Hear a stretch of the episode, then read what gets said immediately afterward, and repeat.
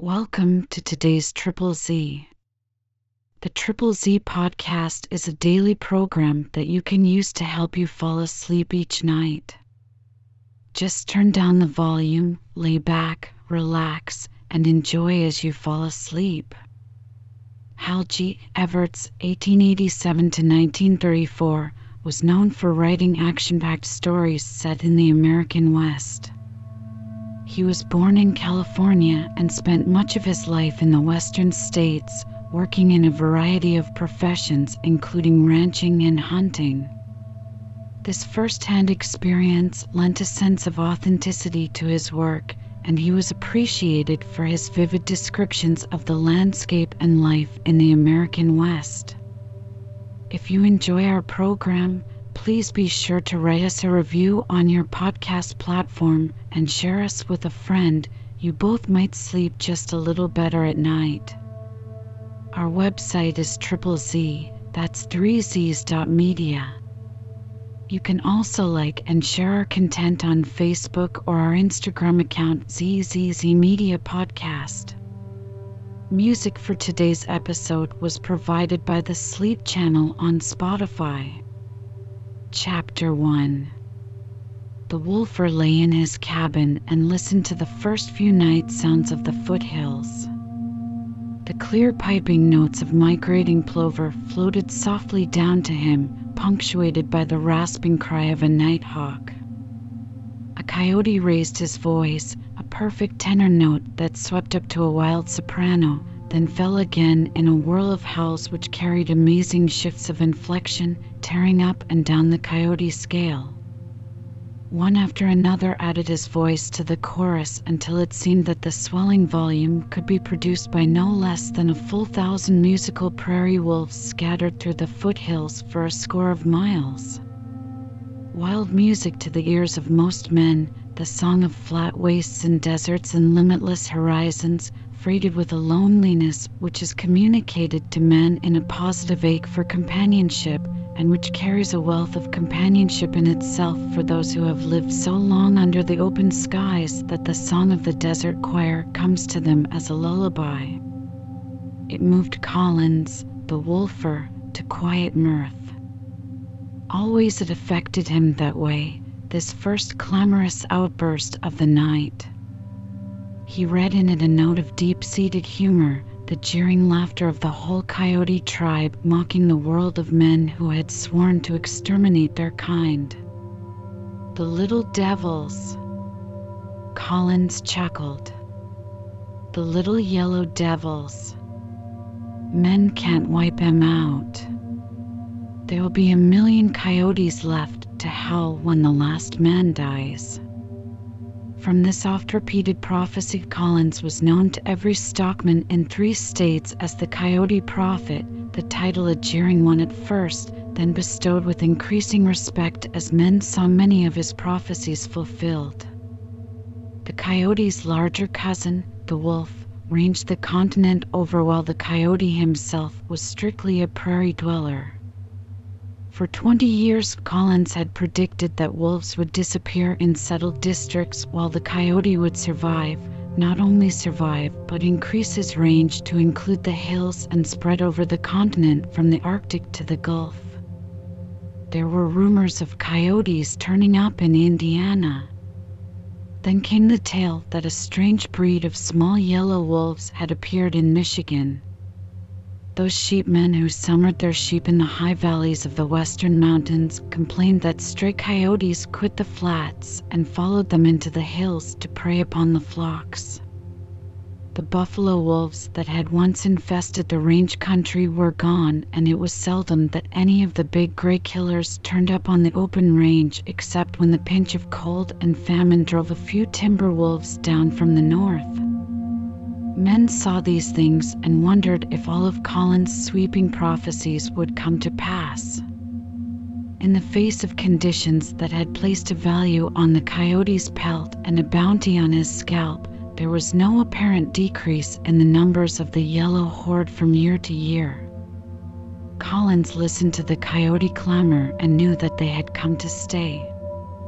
The concert was suddenly hushed as a long drawn wolf howl faint from distance, drifted far out across the range.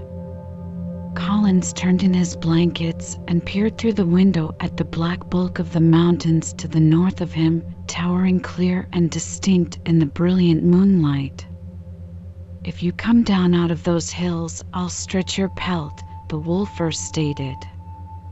I'll pinch your toes in a number four. The wolf, whose howl had occasioned this assertion, was even then considering the possibilities of which Collins spoke. Men called those of his kind breed wolves, half coyote and half wolf. He stood on the high divide, which was the roughly separating line between the haunts of the two tribes whose blood flowed in his veins, all wolf except for the yellow fur that marked him for a breed. The coyote voices lifted to him, and Breed read them as the call of kind, for although he had spent the past ten months with the wolf tribe of his father, his first friendships had been formed among his mother's people on the open range. The acrid spice of the sage drifted to his nostrils and combined with the coyote voices to fill him with a homesick urge to revisit the land of his birth. But he would not go down. Breed knew well the dangers of the open range, the devilish riders who made life one long gamble for every wolf that appeared. He had gruesome recollections of the many coyotes he had seen in traps. But those things gave him small concern. It was still another menace the poison baits put out by wolfers which held him back. Not that he feared poison for himself, but coyotes writhing in convulsions and frothing at the mouth had always filled him with a terrible dread. It was an epidemic of this sort which had driven him to leave the sagebrush land of the coyotes for the heavily timbered country of the wolves. The memory of it lingered with him now. Would he find these stricken, demented creatures there? Breed moved down the south slope of the hills at last, the sage scent luring the coyote in him, but moved slowly and with many halts occasioned by the wolf's suspicion, which urged him to turn back. When dawn lifted the shadows from the low country, Breed was prowling along the first rim of the hills. Two dirt roofed log cabins showed as toy houses, small from distance, and he could see the slender threads of smoke ascending from others, the houses themselves beyond the scope of his vision. The range was taking on fall shades, the gray of the sage relieved by brown patches of open grasslands and splotches of color where early frosts had touched the birch and willow thickets that marked each side hill spring. Tiny dark specks moved through it all. Meat. It had been long since Breed had tasted beef, and his red tongue lolled out and dripped in anticipation of the coming feast but he would not go down until night. Twice during the early evening, Breed howled, and Collins, down in the choppy country below, turned his glasses toward the spot to see what manner of wolf this was who howled in the broad light of day. The second time he located Breed. The yellow wolf stood on the rims half a mile above, looming almost life size in the 12 power lens. Collins noted the yellow fur. A breed wolf, he said. The most cunning devil that ever made a track. He'll never take on a feed of poison bait or plant his foot on a trap pan. He'll come down and I'll ride him out on the first tracking snow. Just at dusk, Breed howled again and dropped down to the broken country at the base of the hills, skirting the flats and holding to the roughest breaks, then swung out across the rolling foothills. The wind soon brought him the message that coyotes were just ahead, and he traced the scent upwind, anxious for the first sight of his former running mates. Two coyotes scattered swiftly before his approach, each carrying his own piece of a jackrabbit which the pair had caught and torn apart. Breed did not follow, but held steadily on in search of more. The urge for companionship was even stronger than hunger, and he sought to satisfy the stronger craving first. Twice more he veered into the wind, and both times the coyotes slipped away as he advanced. He followed the line of one's retreat, and the coyote whirled and fled like a yellow streak in the moonlight. Breed was puzzled by all this, but the craving for food had grown so strong as to crowd out all else, and he abandoned the hunt for friends to hunt for meat instead. Out in the center of a broad flat bench a mile across, Breed made out a group of slowly moving specks which he knew for cows, and he headed toward them, taking advantage of the cover afforded by every clump of sage as he crept up to a yearling steer that lagged behind the rest. He had hunted heavy game animals with the wolves, animals with every sense alert to detect the approach of the big gray killers, and he fully expected the steer to break into full flight at the first warning of his presence.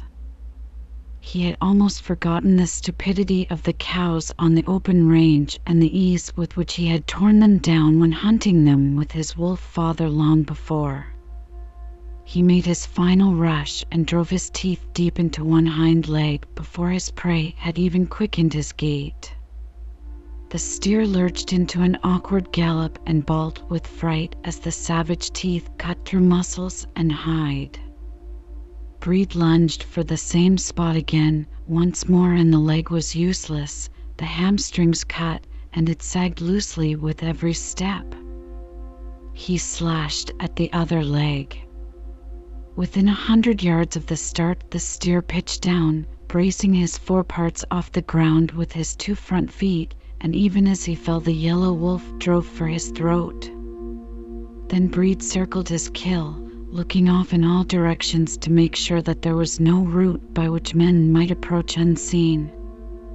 He stretched forth his head and cupped his lips as he sent his tribal call rolling across the range, the message that here was meat for all of his kind who would come and feed. A score of coyote voices answered from far and near. Collins heard the dread cry and knew that the wolf had made a kill. He knew too that whenever the wolf note was heard, all other sounds were stilled as if every living creature expected to hear an answering cry and waited for it to come before resuming their own communications. The fact that the coyotes answered the cry assured Collins that it was the breed wolf that had howled, that coyote ears had read a note of their own kind in the sound, a note which even his experienced ears could not detect. The yellow wolf tore at the warm meat and waited, waited for his coyote kinsmen to join him at the feast. He howled again, and they answered, reading invitation to coyote as well as to wolf in the sound, but they would not come in. An old dog coyote trotted up and down the crest of a slight rise of ground 200 yards downwind. Another joined him, then a third, and in less than an hour there was a half score of coyotes circling the spot. Breed could see dim shapes moving across the open places and padding on silent feet over the cow trails that threaded the sage. Surely they would come in. The shadowy forms were restless, never still, and prowled round and round him, but they would not join him at the kill. Breed was mystified by this strange thing. Here was meat, yet the meat eaters would not come in and feed. Coyotes had fed with him long ago, but shunned him now. Breed could not know that then he had been accepted as one of them, having grown to maturity among them and so become known to every coyote on his range, that they had forgotten him as an individual, as he had also forgotten them. If there were any old friends among those who circled round him now, he did not know them as such, only as a companionable whole, and they knew him for a wolf, a wolf at least in size and strength. There was a coyote note in his call, but not one of them would venture in to feed with the great yellow beast that was tearing the steer. At last, a grizzled old dog coyote drew up to within ten yards. He had lived to the limit of all experiences which a coyote can pass through and still survive. He had even known the crushing grip of a double spring trap, a new house four. This misadventure had occurred in midwinter when the range was gripped by bitter frost. The cold had numbed the pain and congealed the flesh to solid ice. He had cut through the meat with his keen pointed teeth, and one desperate wrench had snapped the frozen bone and freed him. There were many of his kind so maimed, and the wolfers, abbreviating the term peg legs, called these three footed ones pegs. A second coyote joined Peg near the steer. He too had lived long and hard. He had been shot at many times and wounded twice. A shattered foreleg had healed with an ugly twist, the foot pointing inside and leaving only the prints of two warped toe pads when it touched the ground. Peg and Crip circled twice round the steer at a distance of 30 feet. They had known other breeds and had found that some would share their kills. Breed went out to greet them and they sidled away as he advanced, stopping when he stopped and turning to face him. Crip allowed him to draw close, his teeth bared in warning against a too effusive greeting, while Peg drew swiftly in behind the wolf. The peg-leg coyote stretched forth his nose for one deep sniff, then sprang ten feet away as Breed whirled. Crip drew up for a similar sniff as Breed faced Peg, then leaped away as Peg had done. Nature has endowed the members of each animal tribe with a different scent, and most animals identify enemies and friends with nose instead of eyes. That one deep inhalation had assured the two coyotes that there was a strain of their own scent mingled with that of the wolf. They grew bolder and stalked stiffly about him, appraising his qualities with and nose. When Breed returned to the feed, they followed a few steps behind. At first, they kept the body of the steer between them, then lost all restraint and accepted Breed as a brother coyote from whom they had nothing to fear. An hour before dawn, Breed left the spot and traveled back to the edge of the hills where he bedded for the day. He was full fed and satisfied with life. It was not until night closed down about him that he was conscious of the single flaw in his content, the one thing lacking to complete it all. Breed loosed the hunting cry, but there was no answering call. He tried again without success. When with the wolves he had longed for the smell of the sage, the scent that spoke of home to him, and the mocking voices of the coyotes. Now that he had all these, he missed the muster cry of the pack, hungered to hear the aching wails coming from far across the timbered hills, penetrating to the farthest retreats of the antlered tribes and sounding a warning to all living things that the hunt pack was about to take the meat trail.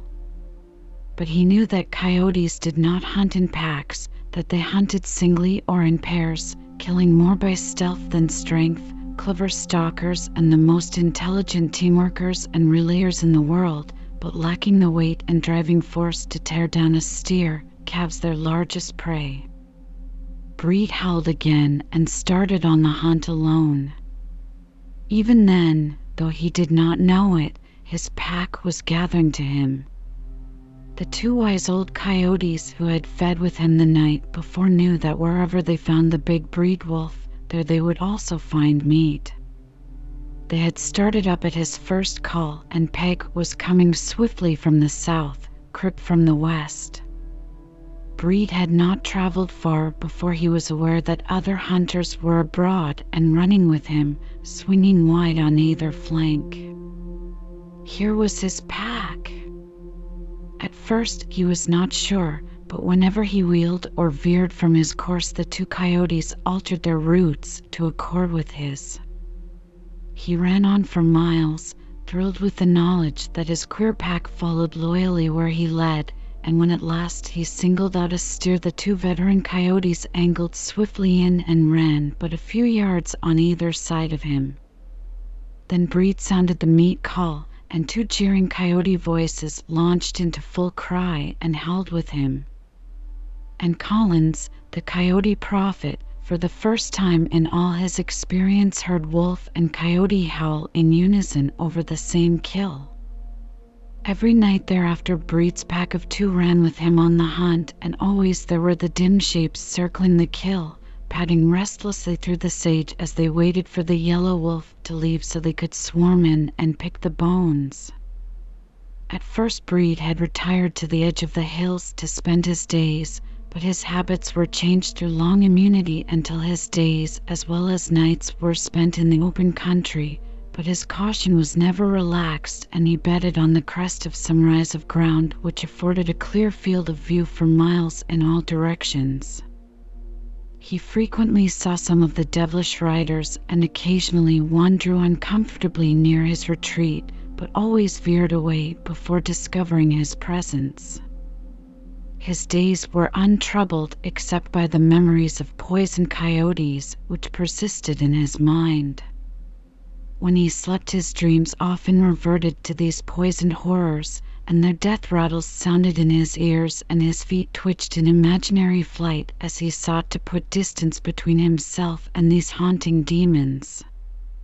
Breed knew that poison was some evil exercised by man, but its workings were shrouded in mystery.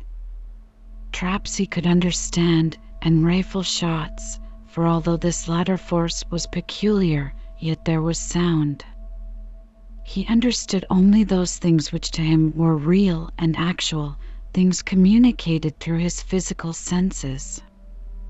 Poison seemed some sort of intangible magic, an evil spell wrought by man, and which transformed sound coyotes into diseased fiends in the space of seconds.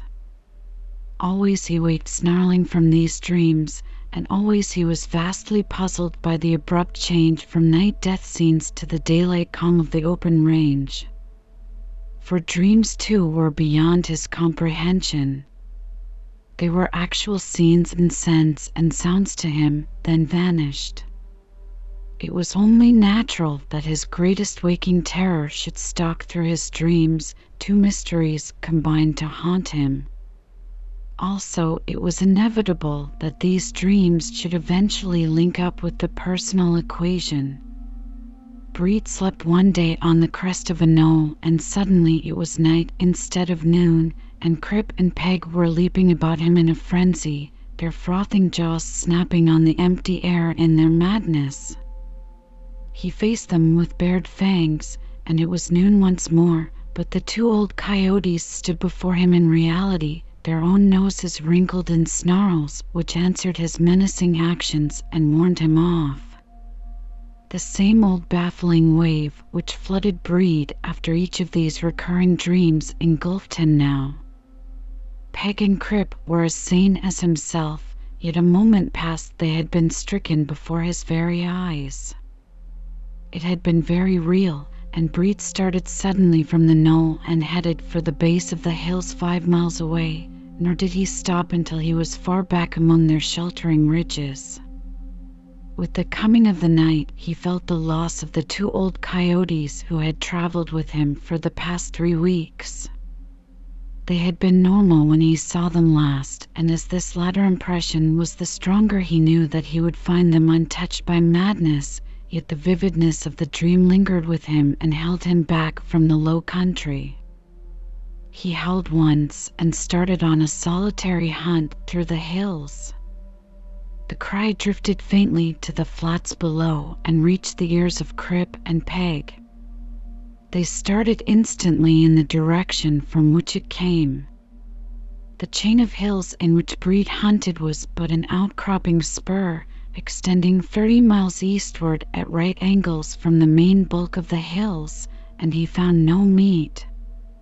The elk and deer were high up in the parent range and would stay there until heavy snows drove them down to winter in the valleys of the lower hills. Breed worked up the slope until he reached the crest of the divide. He prowled along the bald ridge, undecided which course to take, then whirled and faced back in the direction from which he had come. Five miles below him, a coyote had raised his voice. Another answered. By traveling steadily, Crip and Peg had covered much ground since Breed's first cry of the night had reached their ears, and the two coyotes were ten miles within the first folds of the hills and still seeking the yellow wolf, the leader of the pack. Breed cupped his lips, his head stretched forth, and his muzzle depressed to a line slightly below the peak of his shoulders as he sent forth the hunting cry to summon his loyal band. An hour later, Crip and Peg were with him, the three of them swinging west along the divide toward the rough mass of the main range of hills. Morning found them climbing through a matted jungle of close growing spruce and down timber. Breed chose a ridge that lifted above the trees, and there curled up for the day in a clump of stunted sage. Coyotes hunt in the full glare of the noonday sun as readily as at night, and Crip and Peg slept a bare two hours before starting once more on the hunt. They found small game less abundant in the high hills than in the flats, and they scoured the surrounding timber without success, returning at last to bed down near Breed on the open ridge. Hunger drove Breed from his bed before the sun had set, and he headed deeper into the hills, the two coyotes following, even though they had small liking for this country, which seemed devoid of meat. The yellow wolf sampled the cross currents of air which drifted in from each branching gulch. He crossed the cold trail scent of several deer, but was in no mood for following a long trail, so passed them by. It was the actual warm body scent he sought. He stopped suddenly with uplifted nose. The shifting breezes had carried the deer scent to his nostrils, dash one brief flash, and it was gone. Breed tacked back and forth across the wind, caught it again, and held it following the ribbon of scent upwind as easily as a man would follow a blazed trail through the timber. Two hundred yards from the start, he sighted his prey, a fork-horn buck grazing slowly along under the trees. Breed turned his eyes to either side to determine the location of Crip and Peg, but they had suddenly vanished from sight. He crept toward the fork horn, standing without the moving of a muscle whenever the young buck lifted his head, advancing swiftly when he dropped it again to feed. The wind held steadily from the deer to him, and Breed drew up to within fifty feet. The buck lifted his head and looked off in all directions, not from present uneasiness, but from his never failing caution, then reached for another bite of grass and even as the downward motion was started, Breed launched forward in a silent rush. The forkhorn caught one backward slanting glimpse of him and fled just as the wolf's teeth clashed a bare inch short of his hamstring, and Breed was off in pursuit of an animal whose speed matched his own. This prey was no awkwardly galloping steer, but a nimble beast that swept ahead in twenty foot bounds and after fifty yards Breed was still ten feet behind.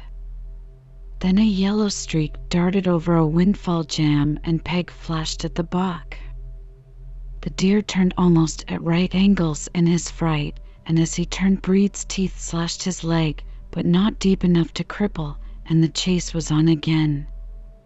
Another fifty yards and Crip leaped from behind a spruce trunk and struck gamely for a leg hold. The flying speed of the buck jerked him clear of the ground, broke the hold of his teeth, and threw him end over end.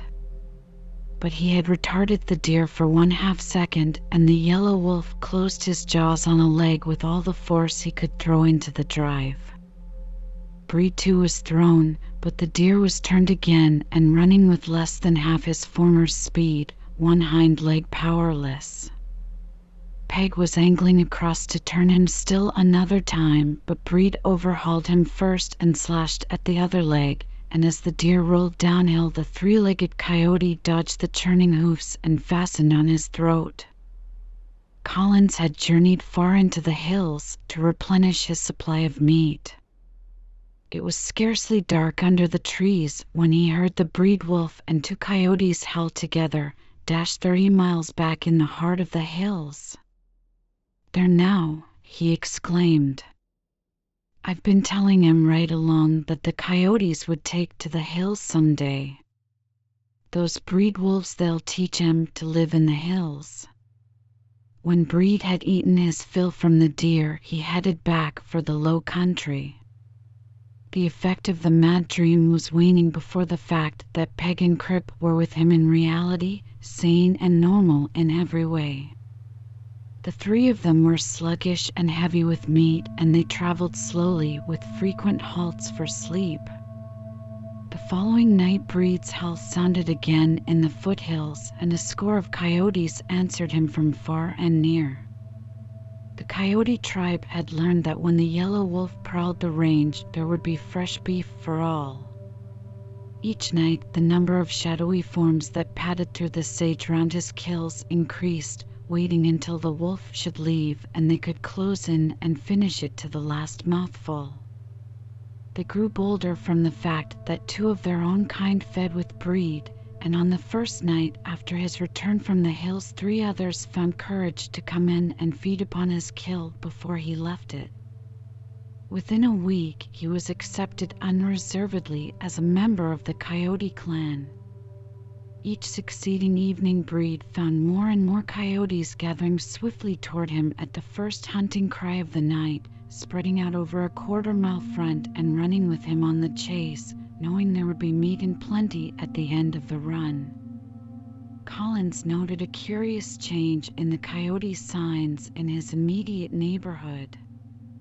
He still found their tracks singly or in pairs, where they wandered in all directions through the sage in their hunts for jacks, or padded thick round some spot where they had killed a calf but he soon discovered that whenever he found a track which the breed wolf had left the night before he had only to swing out to the right or left to find the trails of many coyotes pointing in the same direction, a general movement of coyotes over a wide front. Collins had heard many tales of late which accorded with a prophecy he had made long ago for 300 miles north and south, men who rode back into the mountains reported seeing coyotes far back in the very heart of them and of hearing their howls from among the highest peaks. His prediction that coyotes would take to the hills and feel as much at home high above timberline as in the flats had come to pass. Collins studied long over the many coyote trails which always paralleled the tracks of the yellow wolf and made still another prophecy that breed wolves would teach the coyotes to hunt in packs.